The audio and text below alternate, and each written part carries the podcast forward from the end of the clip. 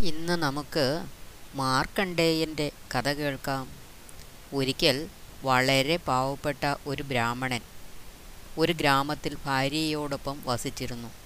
അവർക്ക് കുട്ടികൾ ഉണ്ടായിരുന്നില്ല.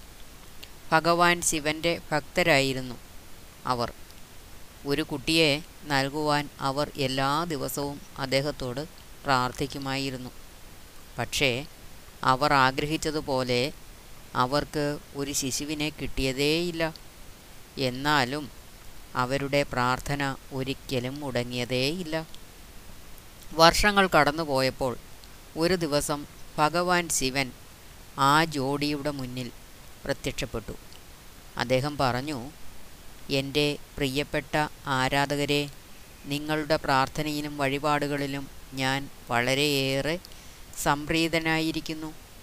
എന്ത് വരമാണ് എന്നിൽ നിന്നും ലഭിക്കുവാൻ നിങ്ങൾ ആഗ്രഹിക്കുന്നത്? ബ്രാഹ്മണൻ പറഞ്ഞു അല്ലയോ എന്റെ പിതാവേ രക്ഷിതാവേ ഞങ്ങളുടെ വാർദ്ധക്യത്തിൽ ഞങ്ങളെ പരിചരിക്കുവാൻ ഞങ്ങൾക്ക് ഒരു പുത്രനെ വേണം. ഒരു പുത്രൻ ഉണ്ടാകാനുള്ള അനുഗ്രഹം അങ്ങ് നൽകിയാലും. ഭഗവാൻ പറഞ്ഞു ഞാൻ നിങ്ങൾക്ക് രണ്ട് അവസരം തരുന്നു. ഒന്നുകിൽ നിങ്ങൾക്ക് എല്ലാ നന്മകളും ഗുണങ്ങളും ഉള്ളതും എന്നാൽ പതിനാറ് വർഷം വരെ മാത്രം ജീവിക്കുന്നതുമായ ഒരു മകനെ ആഗ്രഹിക്കാം. അല്ല എങ്കിൽ ഒരു മണ്ടനെ പോലെയും പോകിരിയായും ഒരായിരം വർഷം ജീവിക്കുന്ന ഒരു മകനെ ആഗ്രഹിക്കാം. നിങ്ങളുടെ ഇഷ്ടം ഏതാണെന്ന് എന്നോട് പറഞ്ഞാലും ബ്രാഹ്മണൻ പറഞ്ഞു നല്ല പ്രകൃതമുള്ള ഒരു മകനെയാണ് എനിക്ക് ആവശ്യം ഭഗവാൻ ശിവൻ ആ അനുഗ്രഹം നൽകിയിട്ട് അപ്രത്യക്ഷനായി. വേഗം തന്നെ അവർക്ക് ഒരു ശിശുവിനെ ലഭിച്ചു. അവനെ അവർ ഒരു രാജകുമാരനെ പോലെ വളർത്തി. ജീവിതത്തിന്റെ എല്ലാ നീതിശാസ്ത്രവും പുരാണങ്ങളും അവൻ പഠിച്ചു. ശൈശവത്തിൽ തന്നെ അവൻ ഒരു പണ്ഡിതനായി മാറി. അവന്റെ പ്രായം പതിനാറ് ആകാറായപ്പോഴേക്കും അവന്റെ രക്ഷിതാക്കൾ വേദനിക്കാൻ തുടങ്ങി. തന്റെ രക്ഷിതാക്കളോട് കാരണം വെളിപ്പെടുത്താൻ അവൻ ആവശ്യപ്പെടുകയും നിർബന്ധിക്കുകയും ചെയ്തപ്പോൾ അവന്റെ ജനനത്തെ സംബന്ധിക്കുന്ന എല്ലാ വിവരങ്ങളും അവർ പറഞ്ഞു. അവൻ പറഞ്ഞു എന്റെ പ്രിയപ്പെട്ട അച്ഛാ അമ്മേ നിങ്ങൾ ഒട്ടും ഭയപ്പെടേണ്ടതില്ല.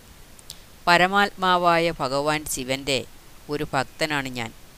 ഇതിന് എനിക്ക് പരിഹാരം കാണാൻ കഴിയും. എല്ലാ ദിവസവും ശിവലിംഗം ആരാധിച്ചിരുന്ന ഒരു ക്ഷേത്രത്തിൽ മാർക്കണ്ഡേയൻ പോയി. തന്റെ മാതാപിതാക്കളുടെ ദുഃഖം അകറ്റുവാനും തന്റെ ആയുർദൈർഘ്യം കുറേ വർഷത്തേക്ക് കൂടി നീട്ടിത്തരുവാനും അവൻ ശിവനോട് പ്രാർത്ഥിച്ചു. പക്ഷേ വിധി അവന് എതിരായിരുന്നു. അവന് പതിനാറ് വയസ്സ് തികയുന്ന ദിവസം മരണത്തിന്റെ പ്രതിരൂപമായ യമൻ ക്ഷേത്രത്തിലേക്ക് വന്നു. അപ്പോൾ മാർക്കണ്ഡേയൻ അഗാധമായ ധ്യാനത്തിലായിരുന്നു.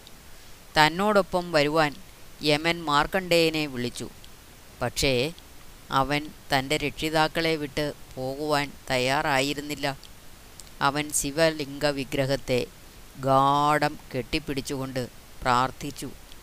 യമന് കൂടുതൽ സമയം ചിലവഴിക്കാൻ ഉണ്ടായിരുന്നില്ല. നിശ്ചയിച്ചിരിക്കുന്ന ആളിന്റെ ജീവൻ അപഹരിക്കുന്ന ഉത്തരവാദിത്തം അയാൾക്ക് പൂർത്തിയാക്കേണ്ടിയിരുന്നു. അയാൾ തന്റെ കുരുക്ക് പുറത്തെടുത്ത് അത് മാർക്കണ്ഡേയന്റെ കഴുത്തിന് ചുറ്റുമായി വീശി എറിഞ്ഞു. അത് മാർക്കണ്ഡേയന്റെ കഴുത്തിന് ചുറ്റുമായി വീ മാത്രമല്ല വീണത്.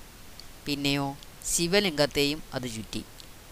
ഇതെല്ലാം ഭഗവാൻ ശിവൻ നിരീക്ഷിക്കുന്നുണ്ടായിരുന്നു. തന്റെ വിഗ്രഹത്തിൽ കുരുക്ക് തട്ടിയത് അദ്ദേഹത്തെ ദേഷ്യവാനാക്കി. അദ്ദേഹം യമന് മുന്നിൽ പ്രത്യക്ഷപ്പെട്ടിട്ട് തന്റെ മൂന്നാം തൃക്കണ്ണ് തുറന്ന് അവനെ തുറച്ചു നോക്കി. ആ നിമിഷം തന്നെ യമൻ കത്തിച്ചാരമായി മാറി. തന്റെ ഭക്തന്റെ ഭക്തിയിൽ ശിവന് വളരെ പ്രീതി തോന്നി. അദ്ദേഹം പറഞ്ഞു മാർക്കണ്ഡേയൻ നീ ഉടനെ മരിക്കുകയില്ല. ഒരു ആയിരം വർഷം കൗമാരത്തിൽ തന്നെ നിവസിക്കും. അദ്ദേഹം അപ്രത്യക്ഷനായി. മാർക്കണ്ഡേയൻ വീട്ടിൽ പോയി. അനുഗ്രഹങ്ങളെക്കുറിച്ച് തന്റെ മാതാപിതാക്കളോട് പറഞ്ഞു. അവരെല്ലാം സന്തോഷിക്കുകയും ഭഗവാൻ ശിവനോട് അദ്ദേഹത്തിന്റെ കാരുണ്യത്തിനു വേണ്ടി പ്രാർത്ഥിക്കുകയും ചെയ്തു.